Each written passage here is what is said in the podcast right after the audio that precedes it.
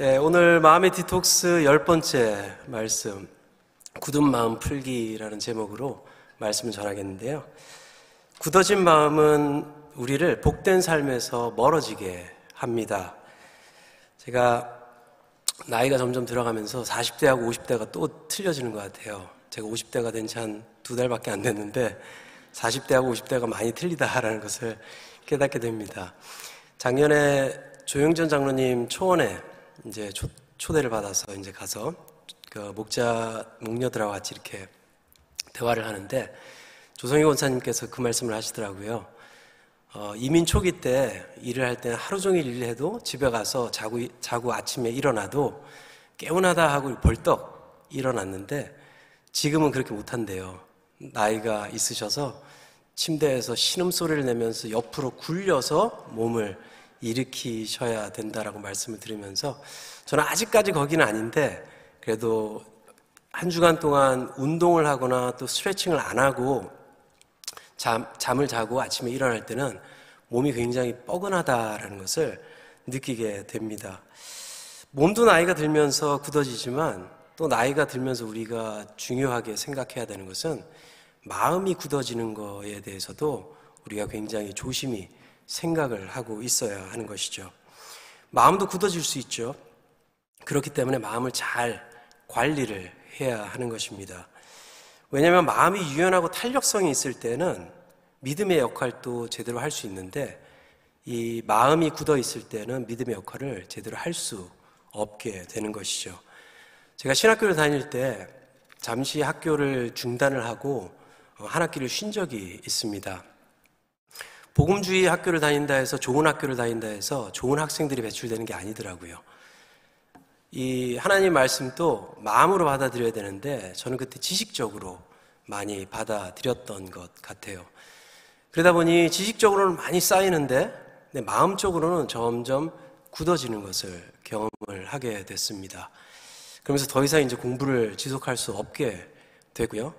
안 되겠다. 이거 못 해먹겠다. 하고 중단을 하고 한 6개월 정도 쉴, 쉰 적이 있습니다. 세상적으로도 좀 나가보기도 했고요. 그런데 하나님께서 은혜를 베푸셔서 그 6개월이라 되는 기간 동안 제 마음을 어루만져 주시고 마음을 풀어주셔서 다시 신학교로 되돌아올 수 있게 됐어요. 제 경험상으로 보면요. 마음이 굳어지면 몇 가지 증상들이 나타나는데 첫 번째로 안 듣기 시작합니다.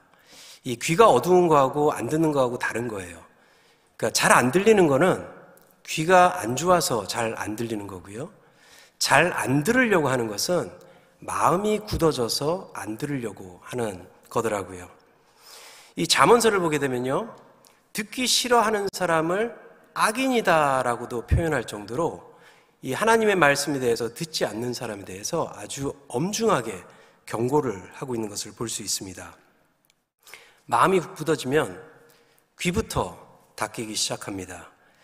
우리가 유연한 마음을 가지고 있을 때는 아무리 강한 말씀이라도 내가 유연하게 받아들이고 또 그것을 흡수할 수 있는데 마음이 굳어지면 이 아무리 아, 그 소프트한 그러한 말씀이 오더라도 이 마음을 깨기 시작하기 때문에 삶이 굉장히 불편해지고요. 제가 그 말씀을 듣는 게 되게 불편해집니다. 마음이 유연하면요, 하나님 말씀이 점점 더 다가가는데, 마음이 딱딱하게 굳어 있으면 하나님의 말씀에 등을 지게 되고 귀가 닫혀지기 시작하죠. 왜냐하면 이 귀가 우리의 그 어떻게 보면 self defense mechanism이에요.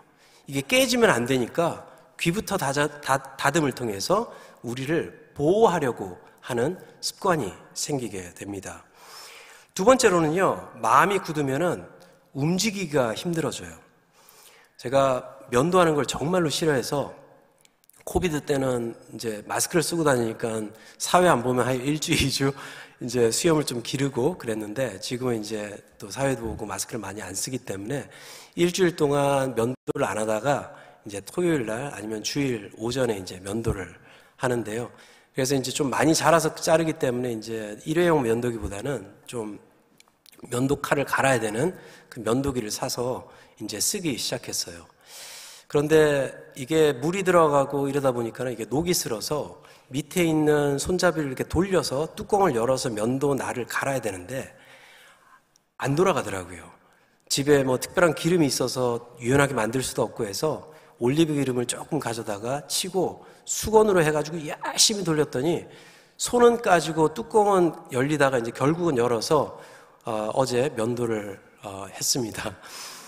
어, 너무 힘들어요. 그거 굳어져 있는 걸 움직이기 위해서.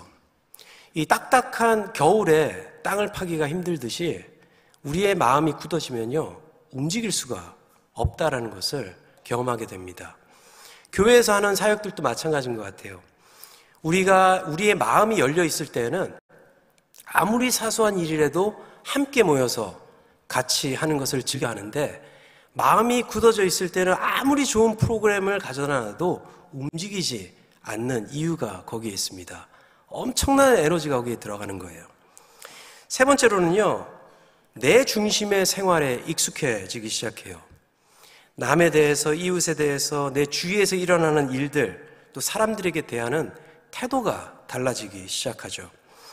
마음이 굳어지는 것은 나만의 문제로 끝나는 것이 아니라 공동체에 큰 어려움을 주게 되는 게 이러한 증상들이 마음이 굳어질 때 생기는 증상들입니다. 이런 증상들은 우리의 마음이 점점 굳어져 있기 때문에, 굳어져 가고 있기 때문에 또 이것은 믿음의 역할을 감당하기 위해서 우리에게 복된 삶을 살지 못하도록 하는 걸림돌이 된다라는 것이죠. 그렇기 때문에 오늘 굳어진 마음을 어떻게 풀 수 있는지에 대해서 말씀을 함께 나누면서 앞으로 한두 시간 정도 말씀을 오랜만에 섰으니까 좀 길게, 네, 농담이고요. 네, 굳어진 마음을 보통 이제 세 가지 포인트로 말씀을 나누는데요. 오늘 네 가지 포인트로 좀 짧게 요약을 해서 네 가지를 나누도록 할게요. 먼저 이 네 가지 스텝에 대해서 먼저 말씀을 드릴게요. 첫 번째로는 인정, 두 번째로는 따라함, 세 번째로는 듣기, 그리고 네 번째로는 정체성의 목적을 두기. 아주 쉬운 것 같지만요, 우리의 삶에서 많은 경우 간과하고 살아갈 때가 많다라는 거예요. 그래서 아주 쉽지만은 이 네 가지 스텝에 대해서 말씀을 나누겠습니다. 첫 번째로 우리 마음이 굳어져 있다라는 것을 인정을 해야 돼요.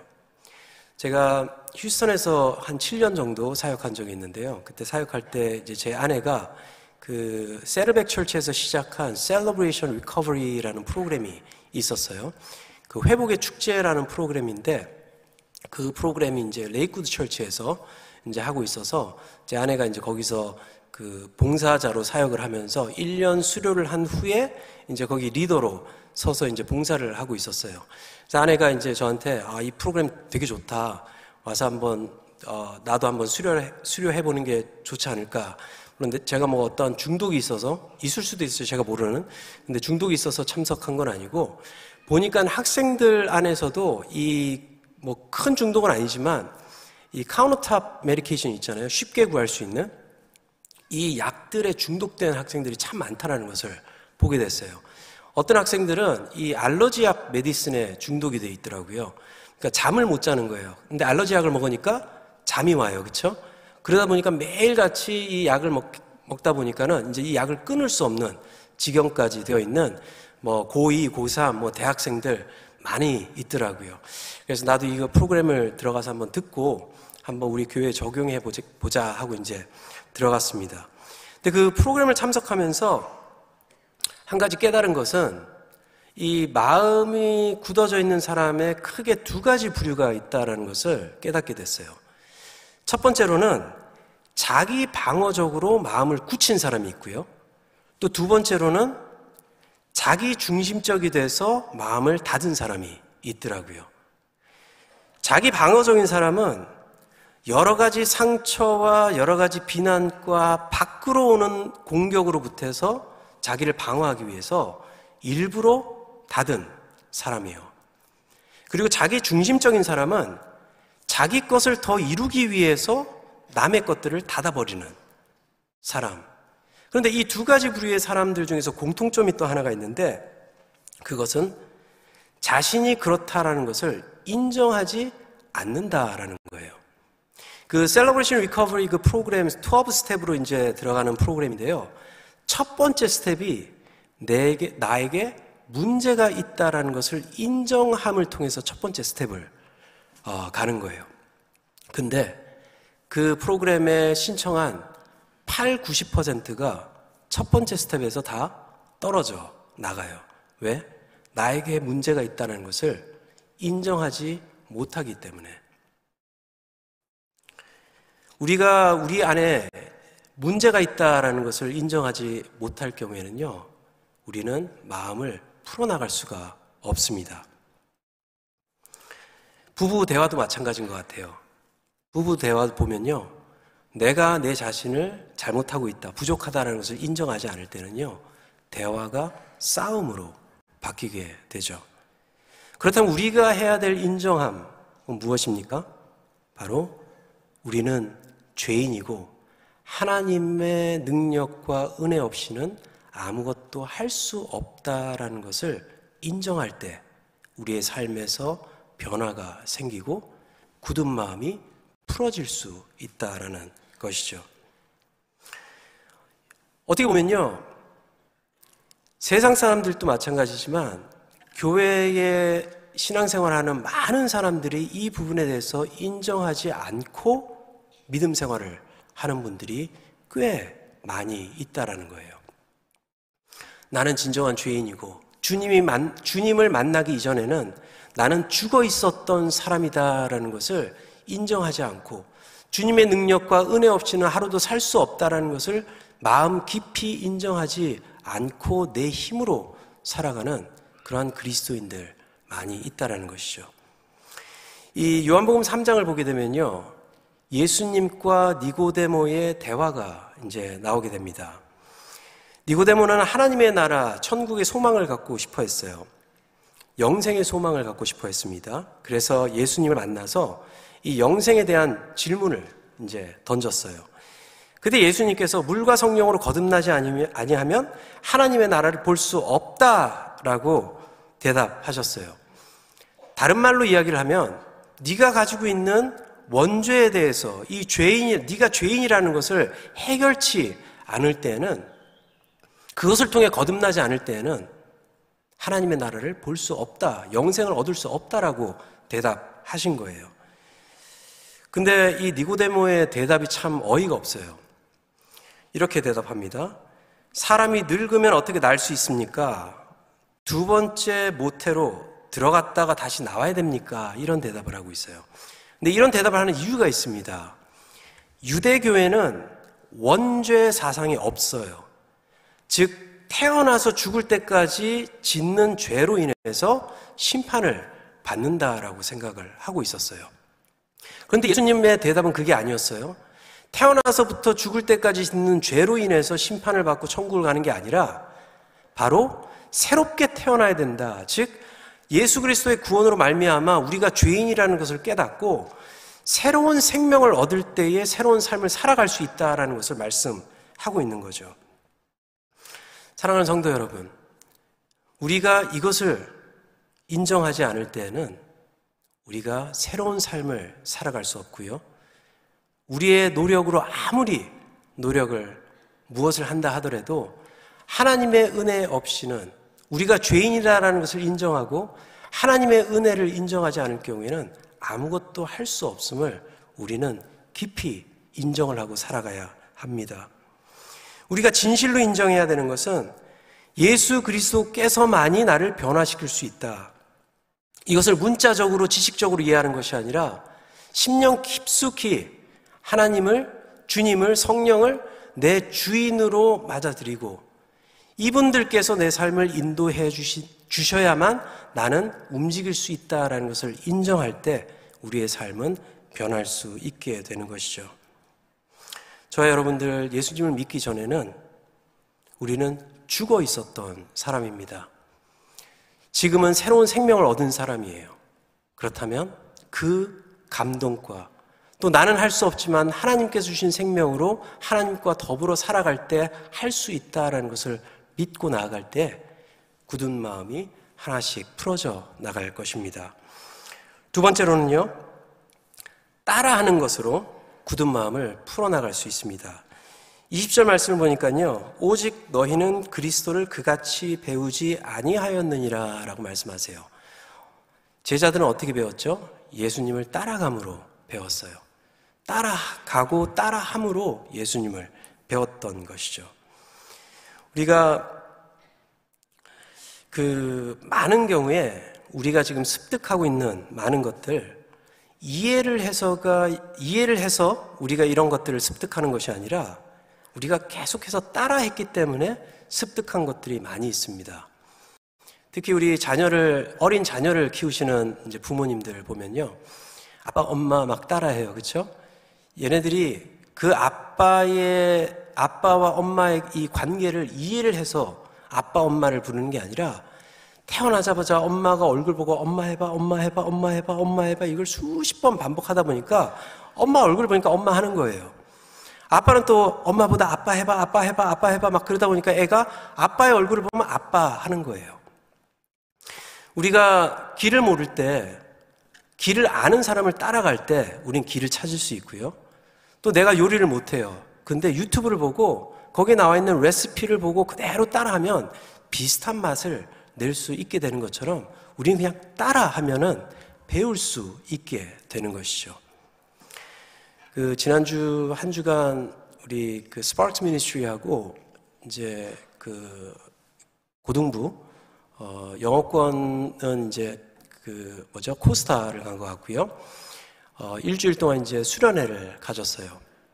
감사하게도 이제 저희 아들은 그 아동부에 있는데 이제 8학년이라서 이제 유스그룹 8학년 애들들도 이제 유스그룹 그 수련회도 참석할 수 있게 해주셔서 이제 일주일 동안 수련회를 갔다 왔어요.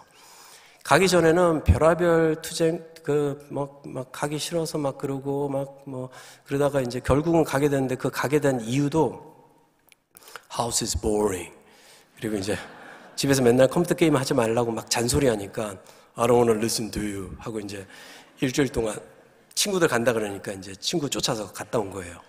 근데 금요일 날 이제 도착해서 그 체육관에서 이제 아들 애들들이 이제 가방을 다 놓고 있길래 제가 아들이 있나 해가지고 딱 갔더니 아들이 저를 딱 보더니 막 달려와서 저를 안아주는 거예요. I love you, daddy. 그러면서 지금 변성기라서 저보다 목소리가 더 낮아요. 그러면서 I really appreciate what you do for me. 그러면서 이제 그러면서 막 그 아주 감동적이었어요. 그래서 막 울까 하다가 남자가 울면 안 되죠. 네. 그래서 그러면서 이제 아들아 그래 I love you too. 그러면서 이제 다독거리고 그래 집에 이제 데리고 갔어요. 데려가서 이제 밥 그 수련회 일주일 동안 이제 이 웨스턴 푸드를 먹었잖아요. 그러니까 오자마자 아빠 오늘 Korean food 그러더라고요. 그래서 이제 아내가 이제 한국 음식을 이렇게 만들어서 딱 줬어요. 그러더니 먹고 또 엄마도 한 번 쫙 안아주면서 I love you mom 그러면서 I really appreciate what you do for me 뭐 외워서 온 것 같아요. 아무 그래서 그러더니 이제 딱 먹고 나서 자기 방으로 가더니 컴퓨터를 켜고 다시 게임을 하기 시작하더라고요. 근데 한 가지 감사했던 것은 어렸을 때는 아빠 엄마를 그냥 계속 습득했기 때문에 그렇게 한 거고 이제 그런 수련회를 따라가서 이제 듣고 오고 또 따라가서 경험을 하고 따라가서 감동을 받고 오니까 하나씩 하나씩 부모님들이 이해가 되어지기 시작 하는 것 같아요. 그러다가 결혼을 하게 되면 또 부모님들이 아, 어떻게 우리를 키웠는가라는 것을 이해하게 되고 점점 이 삶에서 이러한 것들이 반복이 될 때 처음에는 그냥 따라하다가 결국은 그것이 이해되고 또 그게 삶에 적용이 되어지는 것이죠. 이 예수님께서 제자들에게 이렇게 말씀하셨어요. 나를 따르라. 아주 기본적이지만 예수님을 따라감을 통해서 제자들은 예수님을 배우기 시작했다라는 것이죠. 사도 바울도 고린도전서에서 이렇게 말씀하세요. 고린도전서 11장 1절입니다. 함께 봉독할까요? 시작. 내가 그리스도를 본받는 자가 된 것 같이 너희는 나를 본받는 자가 되라. 이 말씀을 이해하기 위해서 고린도 교회를 조금 이해할 필요가 있어요. 고린도서를 쭉 읽어보신 분들 알겠지만 고린도 교회는 문제가 기가 막히게 많은, 많았던 그러한 교회입니다. 오죽했으면 사도 바울이 그 2차 선교 여행 때 이제 소아시아로 가려고 했다가 이제 성령께서 막으시고 마게도니아로 가서 이제 아가야 지역으로 가는데 아가야에 중요한 도시가 세 도시가 있는데 아덴이 있고 고리, 고린도가 있고 갱그리아가 있는데요. 그 고린도에서 한 1년 반을 사역을 했어요. 사역을 하고 나왔는데 나오자마자 겐그레아라는 도시에서 머리카락을 자릅니다. 그것은 나실인의 서원을 하고 있었다는 얘기예요. 그 머리카락을 자른다는 것은 서원이 그때부터 시작된 것이 아니라 서원이 마쳤다라는 것을 이야기를 하는 거예요. 이 나실인의 서원 아시죠? 세 가지가 있어요. 포도나무에서 난 거를 먹을 수 없고요. 포도즙이나 이런 것들을 먹을 수 없고요. 그리고 머리카락을 자를 수가 없고요. 또 시체 가까이 부정한 것을 만질 수가 없어요. 디모데서를 보게 되면 디모데한테 사도 바울이 이렇게 얘기해요. 디모데가 좀 복통으로 고통을 받고 있었던 것 같아요. 그랬더니 사도 바울이 술을 조금 써라. 포도에서 나오는 열매를 좀 써라. 왜냐면 포도주를 마시면 복통을 좀 해결할 수 있으니까. 그, 그 얘기를 한 이유는 디모데 또한 에베소에서 사역을 하면서 나시린의 서원 속에 있었다라는 것을 얘기를 하고 있고요. 사도 바울도 겐그리에서 머리를 잘라갔던 것은 고린도 교회 그 고린도라는 도시가 너무나도 문란하고 문제가 많기 때문에 고린도에서 1년 반 동안 사역할 때 이러한 것들에 세상적인 것들에 흔들리지 아니하고 하나님 말씀에서 복음을 전하기 위해서 서원을 하고 있었다라는 거예요. 그 정도로 고린도라는 도시가 문란했어요. 근데 고린도서를 쭉 보시게 되면요. 1장부터 10장까지는 굉장히 실천적인 문제를 다루고 있어요. 그리고 11장부터 뒤를 보게 되면 신학적인 문제를 다루고 있는데 이 실천적인 문제를 다루고 있, 다가 11장 1절에 가서 사도 바울이 고린도 교인들한테 이렇게 얘기하고 있죠. 내가 예수를 따라한 것처럼 그냥 너희도 내가 한 것 그대로 따라만 해. 그 얘기가 11장 1절에 왜 실천적인 문제가 너무나도 문제가 많은 교회였기 때문에 아주 단순하지만 중요한 가르침이죠. Imitate me as I imitate Christ. 그냥 따라만 해도 너희들의 굳은 믿음이 열릴 수 있다라는 것을 이야기를 하고 있는 거예요. 우리가 신앙생활 하면서 참 남들 섬기는 거 힘들어요. 그쵸? 근데 도시선교위원회, 아, 도시선교 사역팀에서 하는 것 따라 한번 가서 보세요. 감동을 받고 마음이 열리기 시작해요. 어제는 권사님들께서 수고해 주셔가지고 Love Chain 사역을 했어요. 그런데 따라가서 한번 보기만 하세요. 감동이 넘치고요. 그걸 통해서 내 마음이 조금씩 열리는 것을 경험하게 되죠. 또 전도를 할 수 없으세요? 전도팀들 가리키는 거 그대로 따라 하시면 되고요. 기도할 수 없으세요? 저는 기도를 특별하게 신학교에서 배운 거 아니에요. 그 학생부 때 형들, 누나들 기도하는 거 따라하면서 하다가 기도하게 됐고요. 또 주님께서 가르쳐 주신 기도, 주기도문 있잖아요. 기도할 수 없을 때는 그냥 밤에 주기도문 계속 한 번씩 읽고 자다 보니까 그 기도의 의미가 내 삶에 들어오고 또 내 기도가 그 위에 쌓이기 시작하는 따라하다 보니까 생기기 시작했죠. 즉, 따라하다 보면 내가 전에는 여기에 있었는데 이만큼 나와 있다라는 것을 깨닫게 되고 또 그것을 통해서 내 마음에 이 굳은 내 마음 또한 이만큼 열려 있다라는 것을 깨닫게 됩니다. 우리 옆에 분들 한번 보시고 이렇게 얘기해 볼까요? 따라 합시다. 네. 네. 자, 세 번째. 영적으로 유익한 것들을 듣기 시작해야 됩니다. 따라함은 봄을 통해서 시작되는데요. 듣는 것은 귀를 통해서 이제 유익한 것을 듣기 시작해야 되죠. 우리가 생명으로 다가갈 때 꼭 기억해야 되는 것은 생명의 말씀에 귀를 기울이고 내가 가는 방향이 옳은 길인지 그른 길인지 알고 있어야 된다는 사실입니다. 이 본문에서는 마음이 굳어진 이유가 총명이 이들의 총명이 어두워지고 또 무지함 때문이다라고 이야기를 하고 있어요. 어두워진 총명과 무지함을 벗어나기 위해서는 우리의 귀를 열어야 되죠. 아까도 말씀드렸죠. 귀는 우리의 마음을 굳게 할 수도 있고 열게 달 수도 있는 스위치의 역할을 하는 거예요. 내가 귀를 열고 하나님의 말씀을 받을 수 있고요. 내가 귀를 닫고 하나님의 말씀을 거절할 수도 있고요. 내가 아내의 말을 들을 수도 있고요. 귀를 닫고 안 들을 수도 있다라는 거죠. 들음, 들음은 우리들로 하여금 변화를 이룰 수 있는 중요한 역할을 하게 되죠. 예전에 한국에서 유명하신 분 김창옥 교수라고 아시죠? 예전에 이제 유튜브에서 아, 페이스북에서 네, 쇼트 클립 같은 게 이렇게 올라오는 게 있어서 김창옥 교수님의 이제 짧은 원래 긴 강의인데 한 3분짜리로 이제 잘라놓은 거를 제가 듣게 됐는데 거기서 이제 어떤 강연이었는지 모르겠지만 이제 한 질문을 이제 방청객들한테 던지더라고요. 간혹 아내가 남편한테 와서 흰색 옷과 분홍색 옷을 들고 흰색 옷을 입으면 이, 이 옷이 더 이뻐, 저 옷이 더 이뻐 하고 이제 물어볼 때가 있대요. 그러면서 이제 김창욱 교수가 이제 거기 앉아 있는 분, 남, 남자분들한테 어떻게 대답하시겠어요? 딱 얘기하는데 그 순간 나는 둘 다 이뻐. 네, 그렇게 대답을 속으로 했어요. 근데 이제 그, 거기에 앉아 있는 남자분도 둘다 이뻐. 이렇게 특히 이제 청년들 잘 기억하고 계세요. 남자 청년들. 네. 둘 다 이뻐. 다들 그렇게 대답을 하시더라고요. 근데 그 순간 거기 앉아 있는 여성분들의 표정이 확 굳어버리더라고요. 어, 어떻게 저렇게 그, 그, 어, 성의 없이 대답할 수 있지? 저는 굉장히 성의 있게 대답했다라고 생각하는데 표정이 완전히, 어, 저렇게 어떻게 성의 없이 대답할 수 있지? 막 그런 표정이에요. 그러면서 이제 김창욱 교수님께서 한 가지를 가르쳐 주시더라고요. 그렇게 대답하지 말고 이렇게 한번 대답해 보세요. 그래서 딱 이렇게 팔자를 보고 좀 이렇게 심각하게 생각하는 척 하면서, 음, 흰색을 입으면 젊어 보이고 분홍색을 입으면 늘씬해 보여. 이렇게 대답을 하래요. 그랬더니 이제 여성분들이 박수를 치고 막 난리가 났어요. 이제 거기까지 제가 봤어요. 그래서 어 이거 뭐 쓸데없는 얘기 같지만은 어 한번 써먹어 보자 하고 이제 기억을 하고 있다가 어 아내가 막 옷을 사고 막 그런 스타일이 아닌데 하루는 딱 써먹어 볼 수 있는 찬스가 생긴 거예요.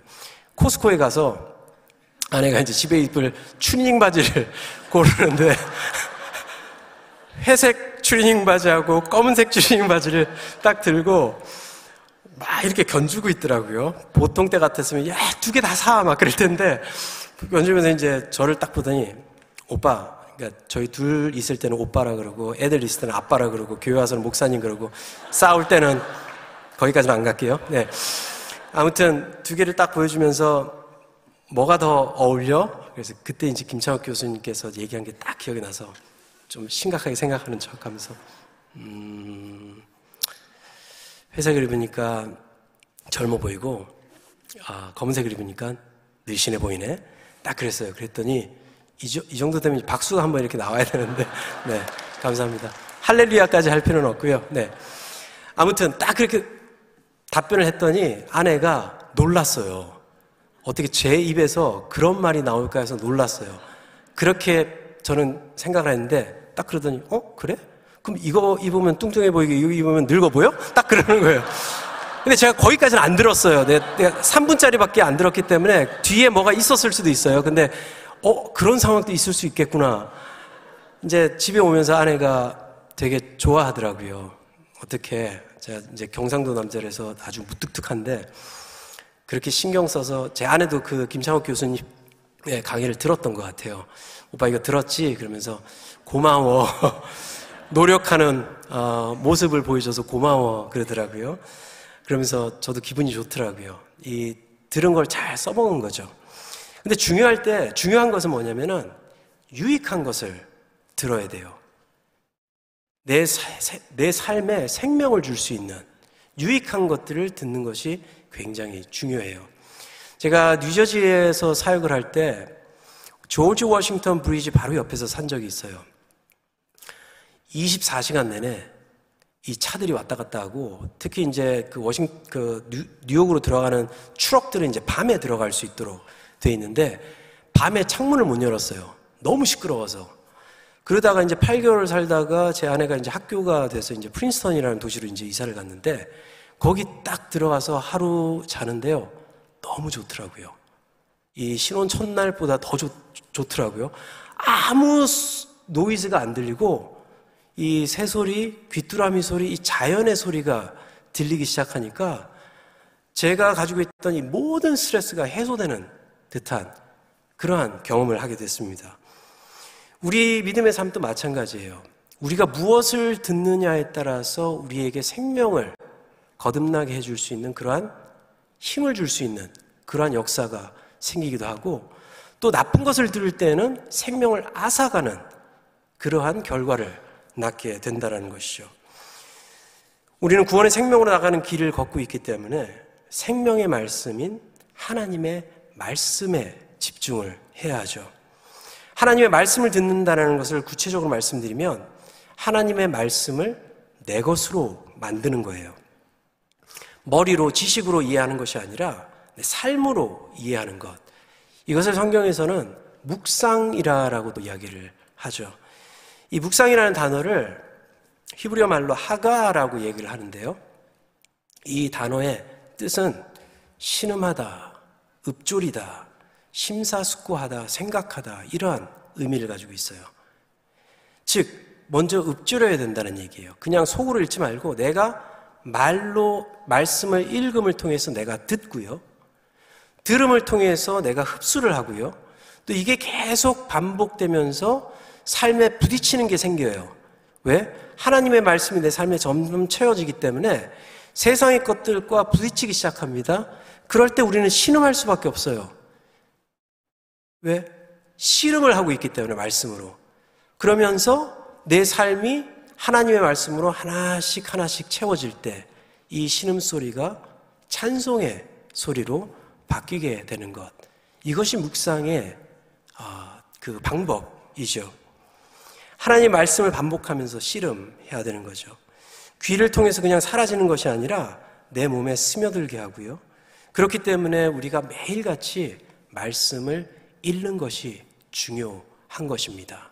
읽어야 돼요. 내가 읽으면서 듣고 그것을 묵상하고 되새기고 그리고 세상에 나가서 씨름하며 그걸 통해서 우리의 마음이 굳어진 마음이 점점 아, 풀어지는 것을 경험하게 될 것입니다.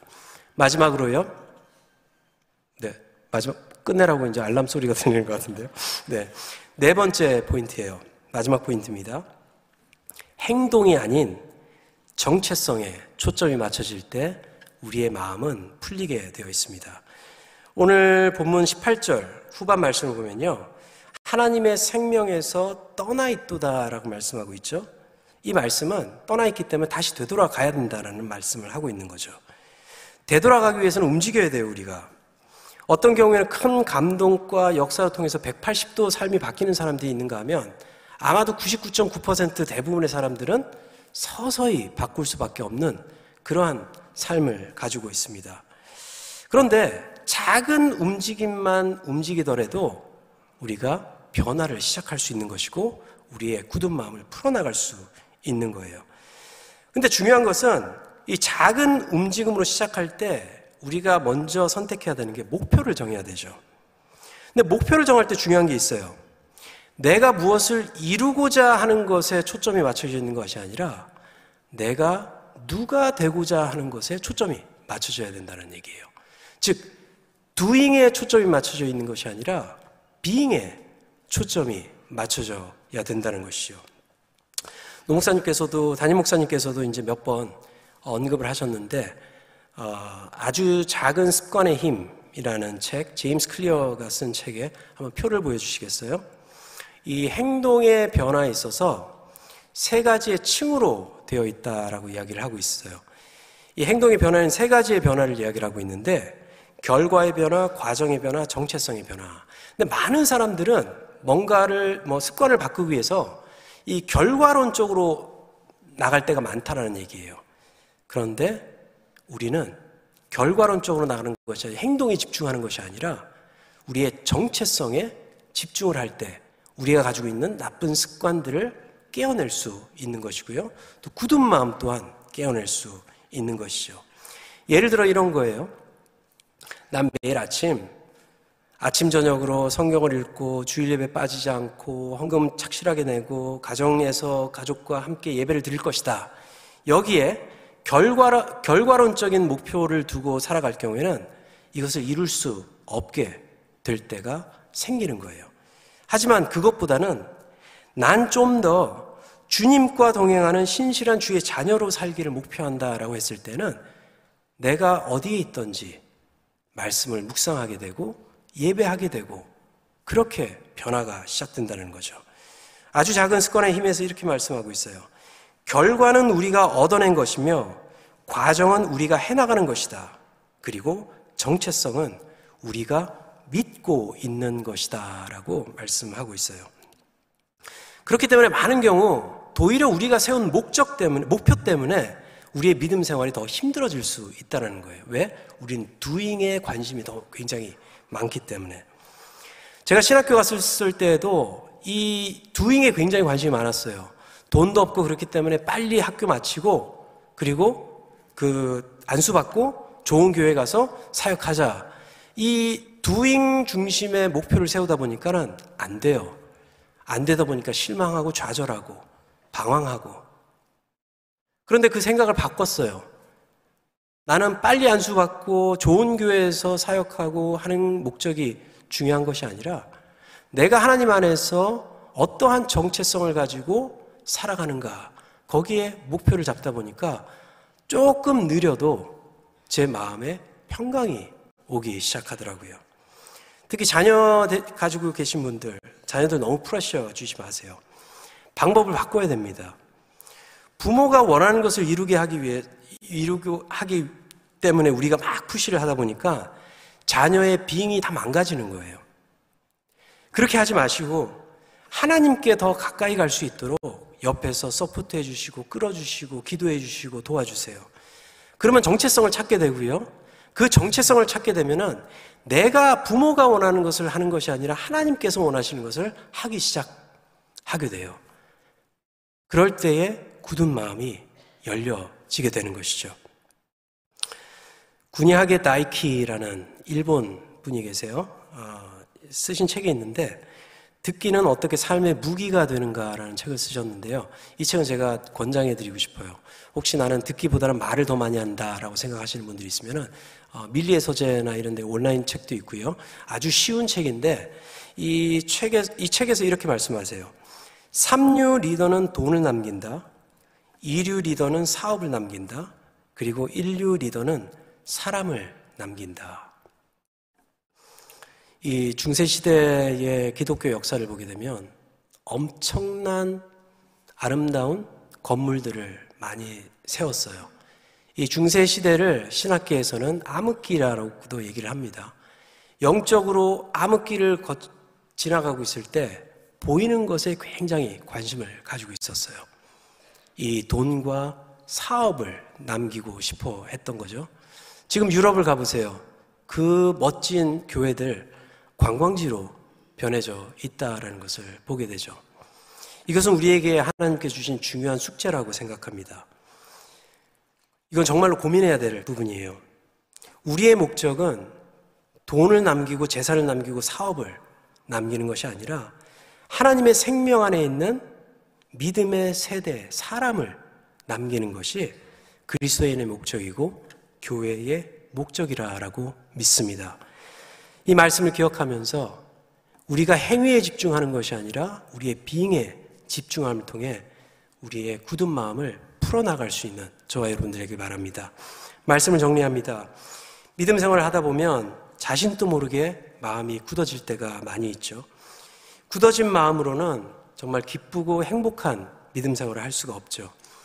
하지만 하나님의 생명의 소망을 두고 살아가는 주의 백성들에게는 성령께서 우리와 함께 동행해 주시고 또 주님께서 우리의 말씀을 통해 우리를 도와주실 줄 믿습니다. 오늘 이 말씀을 기억하면서 굳어 있는 마음으로 예배드리고 굳어 있는 마음으로 삶을 살아가는 것이 아니라 역동적으로 기쁘게 뛰는 그러한 믿음의 마음을 가지고 하나님을 향해 또 세상을 향해 나아갈 수 있는 큰빛교회 성도들 되기를 주의 이름으로 축원합니다. 마음을 건강할 때 건강하게 지킬 때 믿음 생활에 기쁨이 충만할 수 있습니다. 이제 함께 기도하도록 할게요.